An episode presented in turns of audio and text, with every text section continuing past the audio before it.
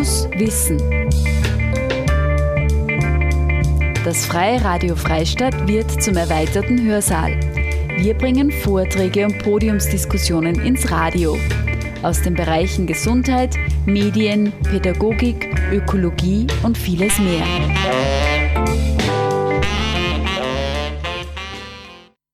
Das Ernährungsbewusstsein wächst. Essen ist mehr als reine Nahrungsaufnahme.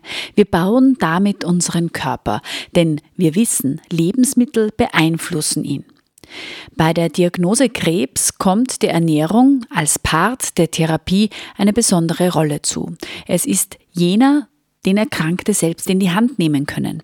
Die Diätologin Pia Wildfellner steht für konkrete Vermittlung von evidenzbasiertem Wissen ein, von den allgemeinen Empfehlungen hin zu direkten Maßnahmen.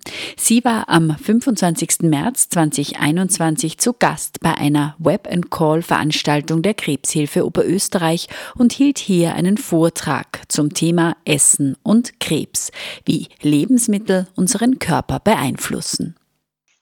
Hallo, wunderschönen guten Nachmittag. Ich darf Ihnen heute eben gern ähm, einen Einblick geben, wie man mit Ernährungstherapie während, im Vor-, während und nach einer onkologischen Erkrankung den Körper beeinflussen kann. Wie gesagt, ich bin Diätologin. Das bedeutet, ich bin einem wissenschaftlichen, evidenzbasierten Arbeiten verpflichtet. Vieles in der Ernährung ist esoterisch, manches, bei manchen Dingen gibt es Tierstudien, bei manchen konkrete Empfehlungen. Und ich glaube, hier diese Unterscheidung ist wichtig, weil natürlich manche Menschen wollen auch andere Ernährungsrichtlinien befolgen, aber als Diätologin arbeite ich wissenschaftlich evidenzbasiert und auch genau mit diesem Hintergrund habe ich eben auch diesen Vortrag gestaltet die Frage, die eigentlich immer im Raum steht, gerade jetzt in den letzten Jahren, wo Essen immer ein trendigeres Thema wird, ähm, wo sie eigentlich immer gestellt kriegt, was soll ich bei Krebs essen? Das ist immer diese Frage, die mir im Zuge bei der Krebshilfe als Diätologin gestellt wird. Und es gibt eigentlich nur eine seriöse Antwort auf diese Frage, nämlich, dass ich persönlich keine Ahnung habe.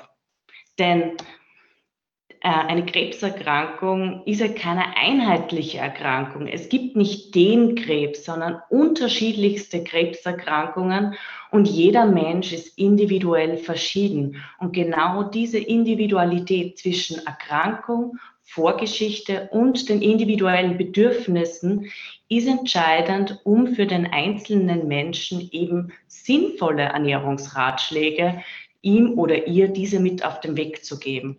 Und daher, wenn ich den Menschen nicht kenne, kann ich auch nicht sagen, wie er sich ernähren soll. Das ist entscheidend und vielleicht für Sie auch hilfreich, weil natürlich gerade im Zuge einer Krebserkrankung oder auch schon vorher erkennt man dann doch, wie viele ErnährungsexpertInnen sich so im Umkreis befinden und wenn eben die Menschen sie und ihre Ernährungsweise und ihre Körperkonstitution nicht kennen, kann darüber gar keine Aussage, keine gezielte und sinnvolle Aussage getroffen werden. Aber warum spielt jetzt die Ernährung überhaupt eine Rolle im Zuge eben von einer Krebserkrankung und auch vorher in der Prävention? Bei den onkologischen Erkrankungen, was wir immer wieder betrachten und zu dem kommen wir auch noch später, haben wir eine gezielte Säule in der diätetischen Therapie. Und das ist die Mangelernährung. Die soll mit der Ernährung, mit einer gezielten Ernährungstherapie entweder behandelt oder vorgebeugt werden. Was aber auch ein, für mich eigentlich der entscheidendste Punkt ist, die Menschen wollen heute mitverantwortlich für ihre Therapie sein, wollen nichts, äh, dass nichts einfach über ihre Köpfe, Köpfe hinweg entschieden wird, sondern wollen Teil der Therapie sein. Die Ernährung ist das, was die Menschen selbst tun können und was sie, wo sie eben ihre eigene, eigene Therapie mit beeinflussen können, was auch zu einer Stärkung der Motivation und auch der, der eigenen ähm, Selbstwertschätzung im Alltag, das trägt hier die Ernährung bei. Zusätzlich, was natürlich die Vorbeugung von Mangelernährung und wenn ich selber etwas erreiche, was natürlich dadurch beeinflusst werden soll, ist die Lebensqualität. Über das sprechen wir immer wieder, was das konkret heißt, dazu kommen wir dann später. Deswegen, Essen oder die Ernährung ist einfach viel, viel mehr als wie die reine Nahrungsaufnahme. Es ist, wie gesagt, der Part, die Säule die Thera der Therapie, die Menschen selbst tun müssen. Aber dieses selber tun heißt nicht, dass sie damit allein gelassen werden sollen.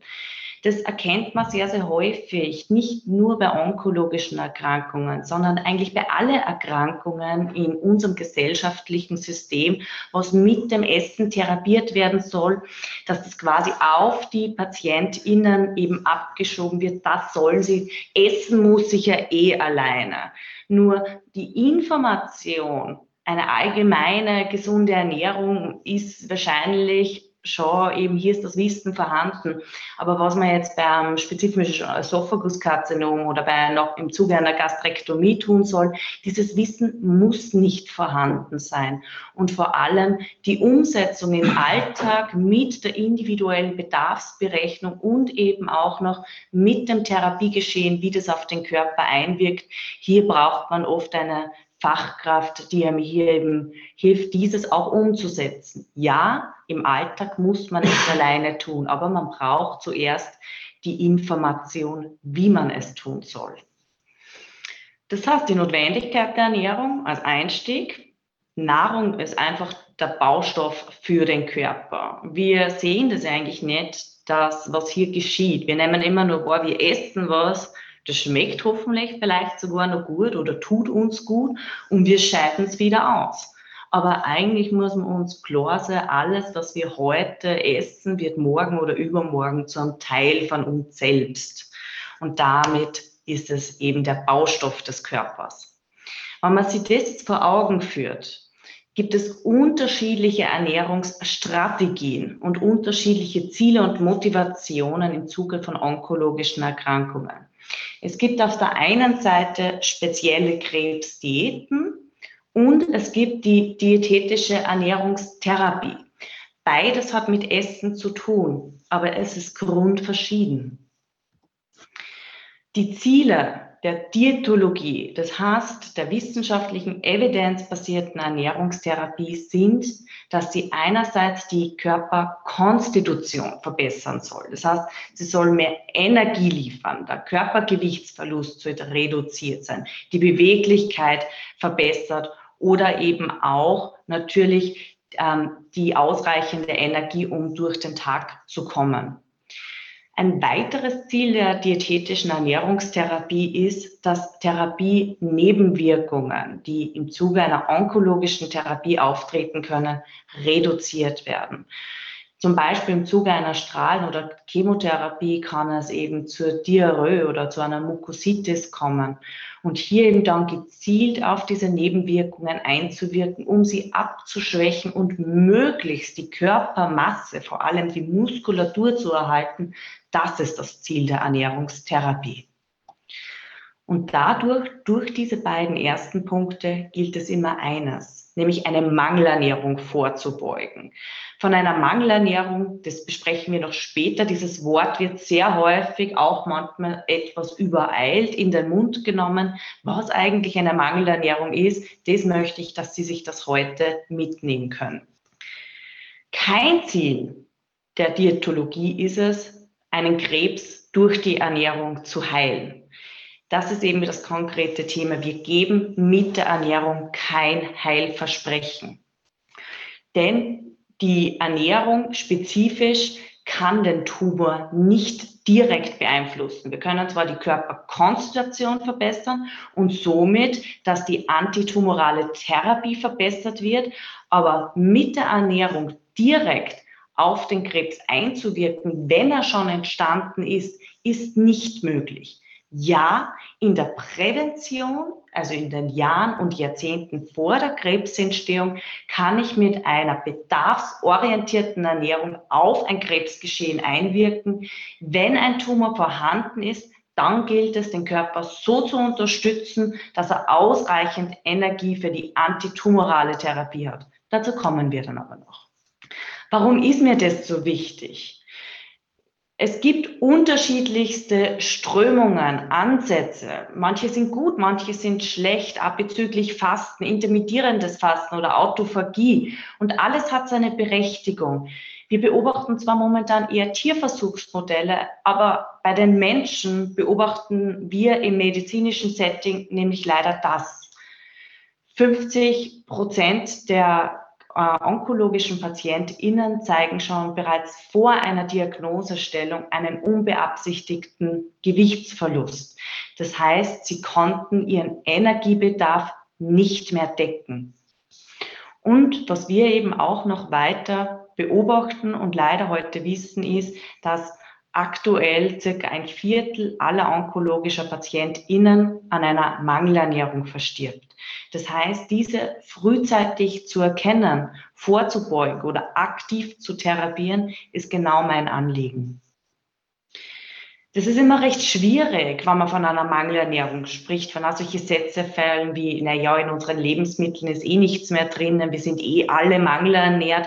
Das sind vielleicht ein bisschen zu totalitäre Aussagen, wo man wieder so auf eine Grundgesamtheit so in den Raum stellt und eigentlich nicht so bei sich, beim Individuum bleibt. Bei den onkologischen PatientInnen oder generell, wenn ich um Erkrankungen, wenn es um Diagnosestellungen geht, ähm, kann man eine Mangelernährung eigentlich ganz, ganz gut feststellen, wenn man denn weiß, wie. Erstens, eine Mangelernährung wird nie vom Istgewicht aus berechnet, sondern immer vom prozentualen Gewichtsverlust. Das bedeutet ganz klar, es äh, gibt ja eben offizielle Werte, die eben eine Mangelernährung klassifizierbar und dadurch diagnostizierbar machen. Man spricht davon, wenn jemand unbeabsichtigt, also nicht willentlich, 10 Prozent des eigenen Körpergewichts innerhalb von sechs Monaten verloren hat oder mehr wie 5 Prozent innerhalb von drei Monaten. Das bedeutet auch, eine adipöse Person, das heißt mit einem BMI über 30, kann mangelernährt sein. Und Sie kennen wahrscheinlich alle diesen Satz, naja, der hat eher ein paar Reservekilos oder jetzt habe ich endlich das Gewicht, was ich immer haben wollte. Im Zuge einer onkologischen Therapie gibt es immer dieses Thema Körpergewicht und vor allem, um, es geht hier um die Wirksamkeit der Therapie, warum man hier möglichst eben das Gewicht halten soll. Es geht nicht um den BMI. Der wird hier bei einer onkologischen Erkrankung überhaupt nicht angewendet. Das bedeutet, ob hier jetzt wer beim BMI untergewichtig, normalgewichtig oder übergewichtig bzw. adipös ist, spielt keine Rolle. Es geht nur um den prozentualen Gewichtsverlust, ähm, um eine Mangelernährung festzustellen. Wenn man hier reinrutscht, dann sollte möglichst eine diätetische Therapie in Anspruch genommen werden, weil die gefährlichste Diät, die man eigentlich hier bei einer Mangelernährung machen kann, ist die Ich mache es morgen Diät. Und das wird leider viel zu häufig im medizinischen Setting gemacht. Naja, wir schauen einmal weiter. Wir sagen, er, er sollte halt einmal ein bisschen mehr essen. Gell? Und man schaut dann immer weiter und das verschleppt sich so. Ähm, und leider beobachten wir das halt zunehmend und von daher gilt es, das auch selbst zu wissen. Wann bin ich mangelernährt und wann soll ich mir eben hier zusätzliche Unterstützung suchen? Zusammenfassend muss man klar sagen, die Ernährung und die Bewegung nach einer Diagnosestellung soll die Körperkonstitution verbessern. Immer mit dem Ziel, mehr Kraft für die Therapie zu haben. Das ist das Ziel, was die Diätologie hier mit sich bringt. Konkret gilt, wenn wir jetzt weitergehen auf spezifische Ernährungsformen, es gibt nicht die gesunde Ernährung. Das ist mir ganz, ganz besonders wichtig. Jeder Mensch hat einen individuellen Bedarf, eine individuelle Diagnose, eine individuelle Lebenssituation. Das zusammenzubringen ist entscheidend. Und deswegen kann man nicht einfach das so bagatellisieren und auch verallgemeinern, dass das für alle Menschen gut wäre oder dass das für alle Menschen schlecht wäre, sondern hier den einzelnen Menschen zu sehen, das ist die Aufgabe einer Therapeutin. Das heißt, es gibt unterschiedliche Ernährungsempfehlungen für unterschiedliche Lebenssituationen. Und es wird jetzt nämlich wichtig, dass Sie das verstehen, dass es nicht die eine Ernährungsempfehlung gibt. Also, die Grenzen sind nämlich komplett verwirrend der Ernährungsempfehlung. Wir nehmen immer an, die Menschen wüssten eh, wie sie sich ernähren sollen. Aber es gibt zwar eine allgemeine gesunde Ernährung, aber es gibt hier noch viel, viel mehr. Wenn Sie diese Folie verstehen, sahen Sie eigentlich den meisten ÖsterreicherInnen einen ziemlich großen Schritt voraus. Es gibt unterschiedliche Ernährungsempfehlungen. Ganz klar, es gibt die gesunde Ernährung. Das ist eine pflanzendominante, ballaststoffreiche, ähm, energiereduzierte Mischkost.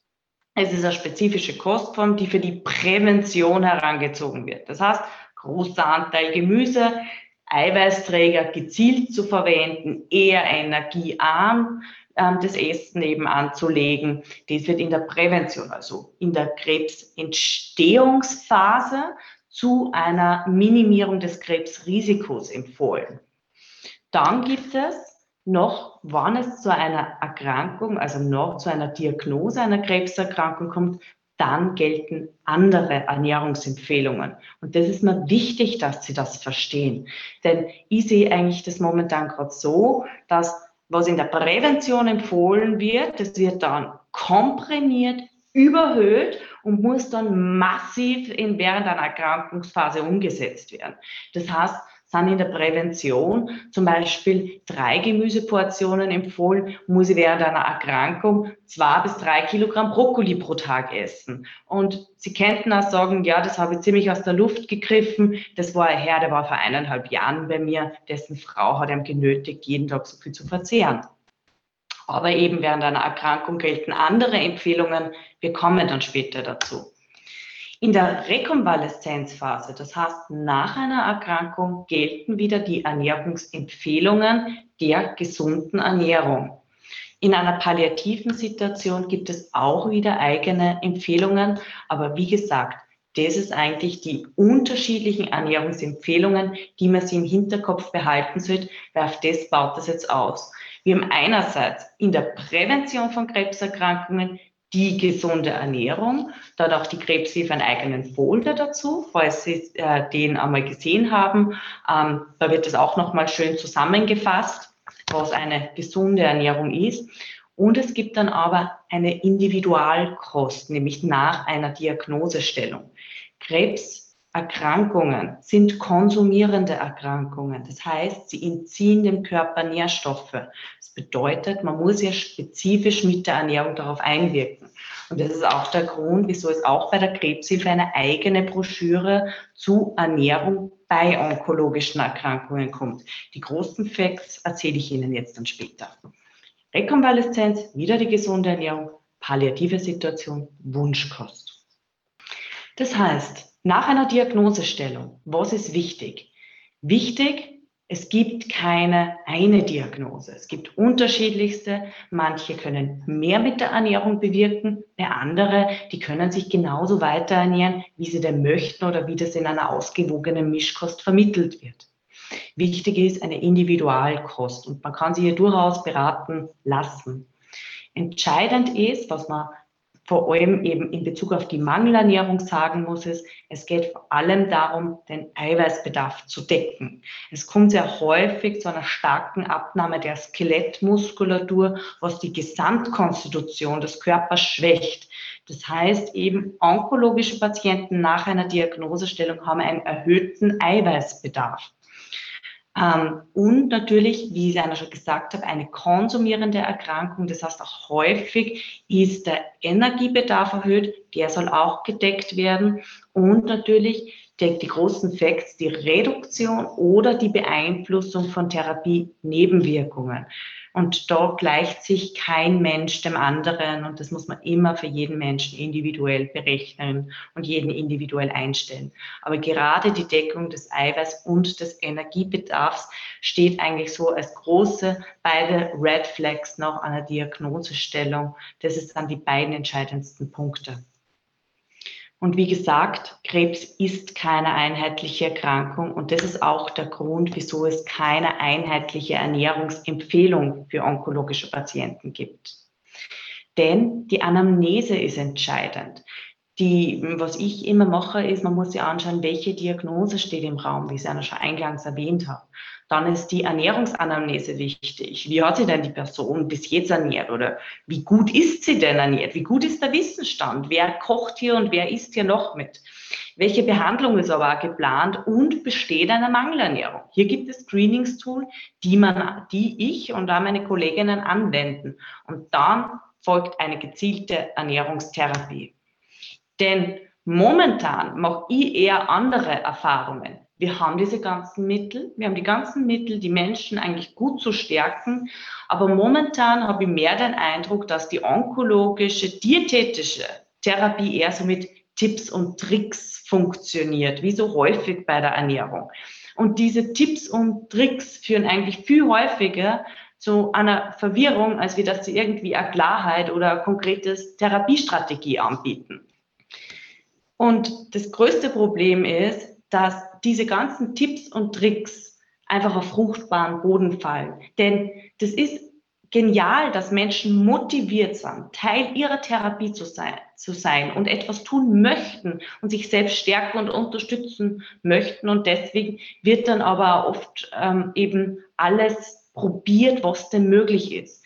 Denn im, im Vergleich zu anderen Erkrankungen bei Krebserkrankungen höre ich sehr oft von Betroffenen, dass ihr eigenes Tun in der Vergangenheit kritisch hinterfragt wird. Das heißt, sie geben sich auch manchmal selbst die Schuld und gerade dieses Gefühl motiviert Menschen dann viel, viel häufiger, einfach oft irrationale Entscheidungen zu treffen. Dem sollte man sich bewusst sein und über das sollten wir auch offen und ehrlich sprechen ähm, dieser Griff nach dem letzten Strohhalm, dieses hilft's nicht, schadet's nicht. Dieser Satz, äh, ich habe schon sehr, sehr viele Menschen erlebt, die sehr, sehr obskure Ernährungsstrategien verfahren, die sie eigentlich sehr, sehr intensiv schwächen. Und ähm, das kann man eigentlich überhaupt nicht empfehlen oder dem nachgehen oder Menschen hier motivieren. Wie gesagt, eine hohe Leistungsbereitschaft und onkologisch Betroffene Personen sind eher bereit, auch noch alternative Therapien für sich in Anspruch zu nehmen, weil Krebs eben eine Erkrankung ist, wo man sehr, sehr häufig mit einer Endlichkeit konfrontiert ist. Es ist sehr unmittelbar und da hat man eine sehr hohe Motivation und das wird auch manchmal leider ausgenützt. Diese kurzen Tipps ich habe eine unendliche Liste dieser kurzen Tipps, weil ich schreibe es mir total gern auf, damit ich dann, wenn ich so tolle Vorträge wie bei Ihnen heute machen darf, ähm, so ein paar mit auf den Weg geben kann, was ich denn so höre, was Menschen gehört haben. Sie kennen diese Tipps wahrscheinlich. Dieses nehmen Sie ja nicht ab. Da frage ich mich immer, wo ist da die Therapiestrategie dahinter? Oder essen sie ganz normal weiter. Manchmal, wenn Menschen dann in der Rezidivprophylaxe ihre Ernährung verändern wollen, kommt dieses Normal, wenn sie, wenn sie das hören, sehr häufig zu tragen. Oder auch solche Dinge wie Eiweiß ist ganz wichtig. Ja, viele Menschen wissen nicht, was Eiweiß ist, wo das enthalten ist, wie viel sie konsumieren. Das heißt, solche Sätze sagen nichts aus. Oder also was wie mir hat der Aronia-Saft sehr gut geholfen oder Weizen ist ganz schlecht bei Krebs. Das sind auch solche, solche Sätze und Frage, äh, Sätze und Phrasen, die eigentlich mehr verwirren, als wie dass sie tatsächlich eine Information oder eine Therapie anbieten. Die Ernährungstherapie kommt mir mir momentan vor, dass sie häufiger mit solchen Sätze formuliert wird, als wie eine tatsächliche Unterstützung und Begleitung. Und wie einer gesagt hat, dort, wo es keine Therapiestrategie gibt, wo sich Menschen aufgehoben fühlen, macht man sie natürlich, natürlich auf die Suche nach alternativen Methoden. Natürlich. Und das wird, äh, machen sehr, sehr viele Menschen. Man ist immer wieder auf der Suche nach einer Krebsdiät. Und mittlerweile, man glaubt zwar manchmal zwar nicht, ich bin schon einige Jahre dabei und erlebe sogar schon so Revival wieder von Krebsdiäten, die sich verändern und die wieder dazukommen, unterliegen auch Trends. Ganz klar muss man sagen, Menschen orientieren sich an spezifischen Krebsdiäten. Die Verfügbarkeit von ihnen ist auch sehr, sehr hoch. Zum Beispiel im Internet natürlich. Es wird uns halt leicht gemacht, uns selbstständig auf die Suche zu machen oder natürlich auch in vermeintlicher Fachliteratur, wie in Büchern zum Beispiel. Und viele von Ihnen kennen wahrscheinlich dieses Buch Krebszellen mögen keine Himbeeren. Ihr habt mich sehr, sehr häufig gefragt, wer solche Bücher kauft, weil falls Sie das, falls Sie das zu Hause stehen haben und schauen, dieses Buch ist eigentlich für die Prävention gemacht. Gell? Es geht darum, wie man einer Krebserkrankung vorbeugt. Das heißt, es geht hier um die gesunde Ernährung und nicht um die Ernährung im Zuge einer Krebserkrankung. Das wird hier recht häufig vertauscht und dafür ist es eigentlich gar nicht gemacht. Solche Krebsdiäten werden aber auch von inoffiziellen, aber manchmal auch von offiziellen Seiten aktiv empfohlen. Ähm, man zweifelt manchmal auch an der Schulmedizin, weil das dort sehr rasch oder man wird nicht gut aufgeklärt, man fühlt sich nicht gut aufgehoben oder die Dinge werden nicht gut erklärt. Und dann sucht man sich natürlich auch Ebenen von, von Strategie, die einem unterstützen, die man auch als, die man selber besser nachvollziehen kann.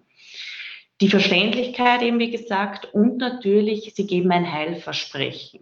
Und wenn mir wer sagt, na ja, das eine kann helfen und das andere hilft, dann ist das natürlich sehr verlockend, weil man möchte ja auch, dass einem geholfen wird und dass das bei einem selbst diese Wirkung erzielt. Ganz klar. Aber diese Krebsdiäten, zum Beispiel diese Öl-Eiweiß-Diät nach Budwig, ähm, zum Beispiel, die es hier gibt, oder diese äh, Krebskur Total oder wie sie nicht alle heißen. Die meisten Krebsdiäten wurden ähm, zu einer Zeit kreiert, als wir noch keine modernen Therapiestrategien hatten. Als es noch keine Chemostrahlentherapie oder auch Immuntherapie gab. Und diese halten sich aber bis heute eigentlich weiter, dass die im Zuge einer Krebsdiät eben angewendet werden müssen.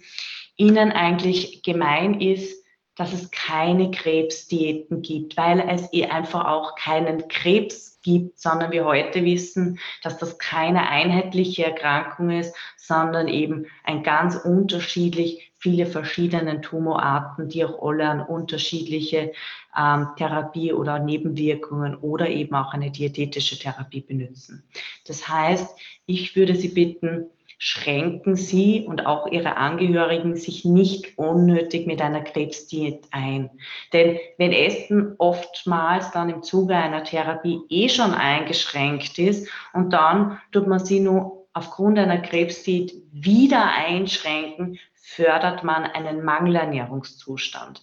Ich weiß, es gibt Hinweise von sekundären Pflanzenstoffen oder auch zum Beispiel Auslassdiäten, Autophagie, die annähernd auch jetzt gerade in Anfangsstudien einen Effekt zeigen. Aber man kann momentan einfach sagen, dass an der Mangelernährung, hier haben wir die Evidenz, dass diese vorgebeugt werden soll. Und deswegen kann ich aus meiner Sicht und eben auch gerade aus wissenschaftlich evidenzbasierter Sicht keine Krebsdiät empfehlen. Warum? Weil die wissenschaftliche Evidenz führt und es passiert eine Einschränkung, wo es keine geben muss. Trotzdem, nur weil jetzt Krebsdiäten nicht sinnvoll sind, heißt es das nicht, dass die Ernährung wurscht ist. Überhaupt nicht. Man kann mit der Ernährung viel bewirken während einer onkologischen Therapie und auch schon vorher in der Prävention, nachher in der Rezidivprophylaxe. Das ist möglich, nur individuell. Deswegen gibt es auch uns Diätologinnen. Kurze Tipps, wie gesagt, liefern eigentlich keine konkreten Umsetzungsstrategien, sondern verwirren. Deswegen würde ich Anna wirklich noch einmal sehr gerne die Broschüre Ernährung bei Krebs ähm, eben von der ähm, oberösterreichischen bzw. von der österreichischen Krebshilfe ans Herz legen. Da drinnen ist eigentlich alles sehr, sehr gut zusammengefasst.